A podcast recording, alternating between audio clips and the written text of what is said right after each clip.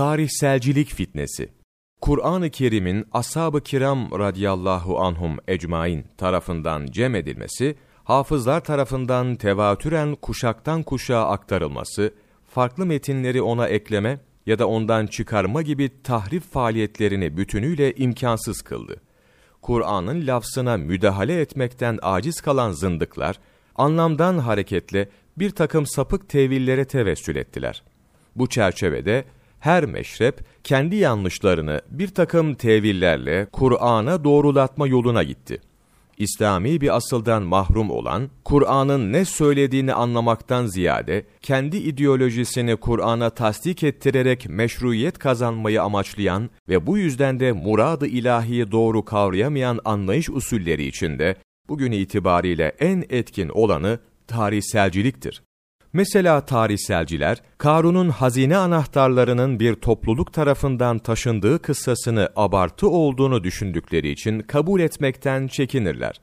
Bu misaldendir, hakikaten böyle değildir derler. Oysa ki bu durumun gerçek olması pek tabidir. Ayet-i kerimede şöyle buyrulur. Karun, Musa'nın kavmindendi de, onlara karşı azgınlık etmişti. Biz ona öyle hazineler vermiştik ki, anahtarlarını güçlü kuvvetli bir topluluk zor taşırdı. Kavmi ona şöyle demişti, şımarma, bil ki Allah şımarıkları sevmez. Kasas Suresi 76. ayet. Karun hazinelerini altın olarak saklar ve yanında kilitli sandıklarla gezdirirdi. Günümüzde Karun kadar olmasa da çok zengin insanlar var. Mesela günümüzde dünyaca ünlü ekonomi dergilerinin yaptığı sıralamaya göre, dünyanın en zengin kişisinin, 134 milyar 700 milyon dolar serveti bulunmaktadır.